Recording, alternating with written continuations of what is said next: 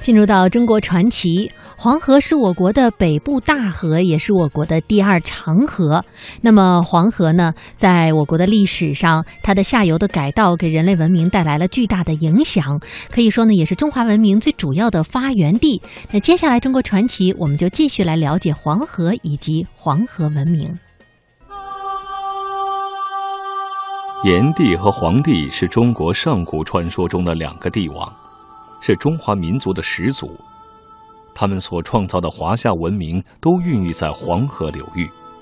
历史传说中，炎帝是一位伟大的人物，是他开发了华夏的原始农业，是农耕文化的创始人。传说他创造木质耒耜，教民耕种，提高农作物的产量。传说他遍尝百草，为人医病。是中华中草药的第一位发明者和利用者，被称为神农氏。不仅如此，还传说他利用火为人类造福、制造乐器、倡导物质交换。总之，炎帝在历史传说中是与农工、商、医、文等各领域的发明创造分不开的一位神祇，因而一直受到历朝历代的炎黄子孙的无比敬仰和祭祀。说起炎帝的出生，同样带着浓郁的神话色彩。相传其母名任嗣，一日游华山，看见一条神龙，身体马上有反应，回来就生下了炎帝。炎帝生于烈山石室，长于江水，有圣德，以火得王，故号炎帝。据说是炎帝。一生下来一星期就长出牙齿，十多天就能说话。他才这个五岁就能帮助大人干活，所以这是当时对炎帝的传说和史书的记载都是这样。在这个传说中，大家可以知道，炎帝少而聪颖，三天能说话，五天能走路。他一生为百姓办了许多好事。教百姓耕作，百姓得以丰食足衣。为了让百姓不受病疾之苦，他尝遍了各种药材，以致自己一日中七十次毒。他又做乐器，让百姓懂得礼仪，为后世所称道。其族人最初的活动地域在今天陕西的南部，后来沿黄河向东发展。另一种说法，炎帝活动在山东济宁地区。是东夷人的部落联盟的首领。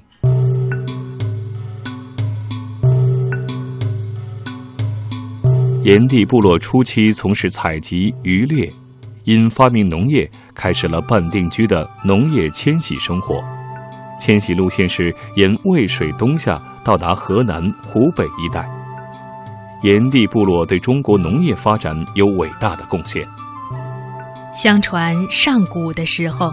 没有农业，人们靠打猎、捕鱼、采摘野果为生，挨饿、受冻、遇险，过着原始游牧生活。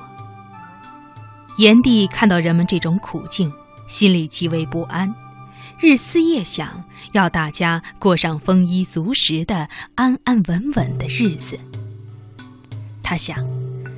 要是有一种草结出的果子又多又能吃，那就好了。他不辞辛苦，冒着生命危险，走遍了名山大河，尝尽了无数千奇的果子。有一次误吃了毒果，差点送了命。炎帝不灰心。终于在一个山清水秀的地方，找到了他心目中能结出很多果子又能吃的草，这就是禾苗。经过试种，第一年就收了满满一担黄澄澄、又脆又香的果实。第二年，收获了几十担。从这以后，一传十，十传百。天南地北，种谷的人越来越多。为了减轻人们耕作的劳苦，炎帝又教会人们耕作技术。炎帝发明的耒耜的使用和种五谷，解决了民以食为天的大事，促进了农业生产的发展，为人类由原始游牧生活向农耕文明转化创造了条件。为了纪念他的功绩，人们把炎帝敬为神农。明崇祯十二年，把炎帝临河种河的地方取名为嘉禾，也就是湖南省郴州市嘉禾县。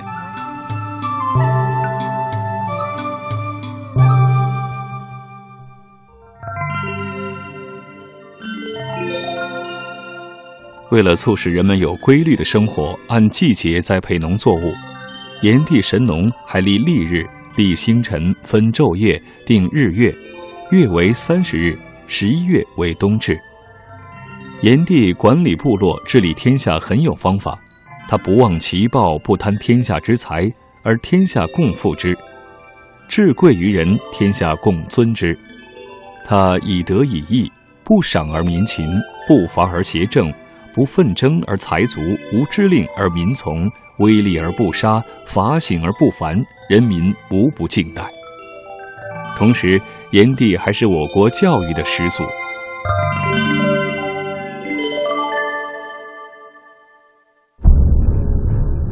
炎帝与蚩尤同属农耕部交联盟，蚩尤部落是由神农氏族发展而来的一支农耕部落中实力最强的一个部落。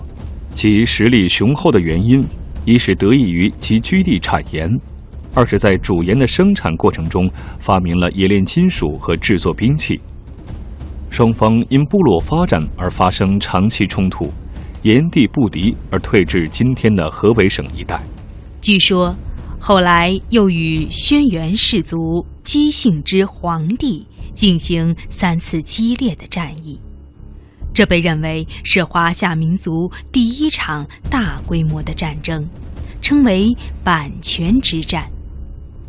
面对祝统领熊、皮、皮、修、出、虎为图腾部落的强大对手，炎帝忠告不敌，与黄帝结盟。炎黄联盟不断扩展，归顺部落越来越多。但蚩尤始终不服，大战一场在所难免。蚩尤与联盟大战于涿鹿，也就是今天的河北省涿鹿村。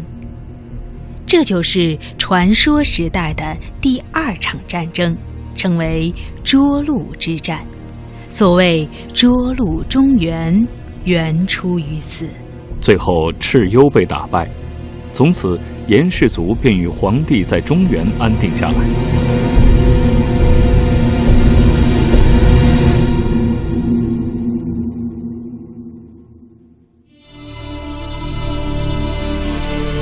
炎黄子孙一词，则为人们对中华文明的始祖炎帝和黄帝的追溯和尊奉。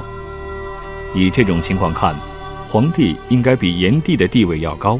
那为什么我们要被称为是炎黄子孙呢？为什么不叫黄炎子孙或者黄帝子孙啊？为什么叫炎黄子孙？按照我们现在文献记载来说的话，应该是黄帝在中国历史上的贡献应该超过了炎帝了，是吧？这有一个问题，就是根据文献记载呢，说炎帝和黄帝是同一个氏族的两个胞族，也就相当于我们今天的同一母所生的、同一个母亲所生的弟兄俩。那为啥把炎帝放在前头呢？因为据文献记载的话。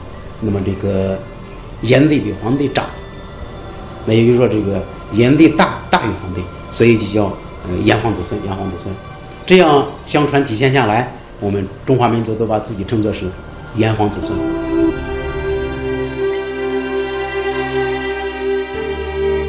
黄河是中华民族的母亲河，它孕育了伟大灿烂的中华文明，是中华文明的发源地。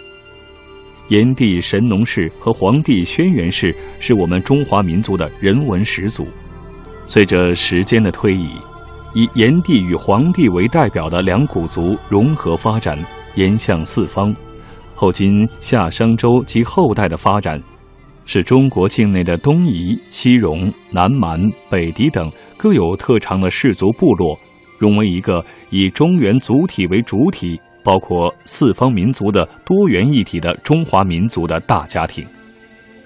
几千年来，炎黄二帝作为中华民族始兴和统一的象征，对于海内外中华儿女的民族认同和增强凝聚力、向心力发挥了巨大作用。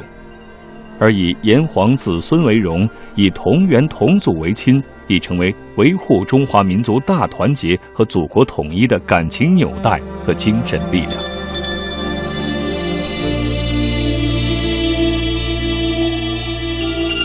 感谢收听本期《魅力中国》，明天欢迎继续收听《魅力中国·黄河之黄河古韵》。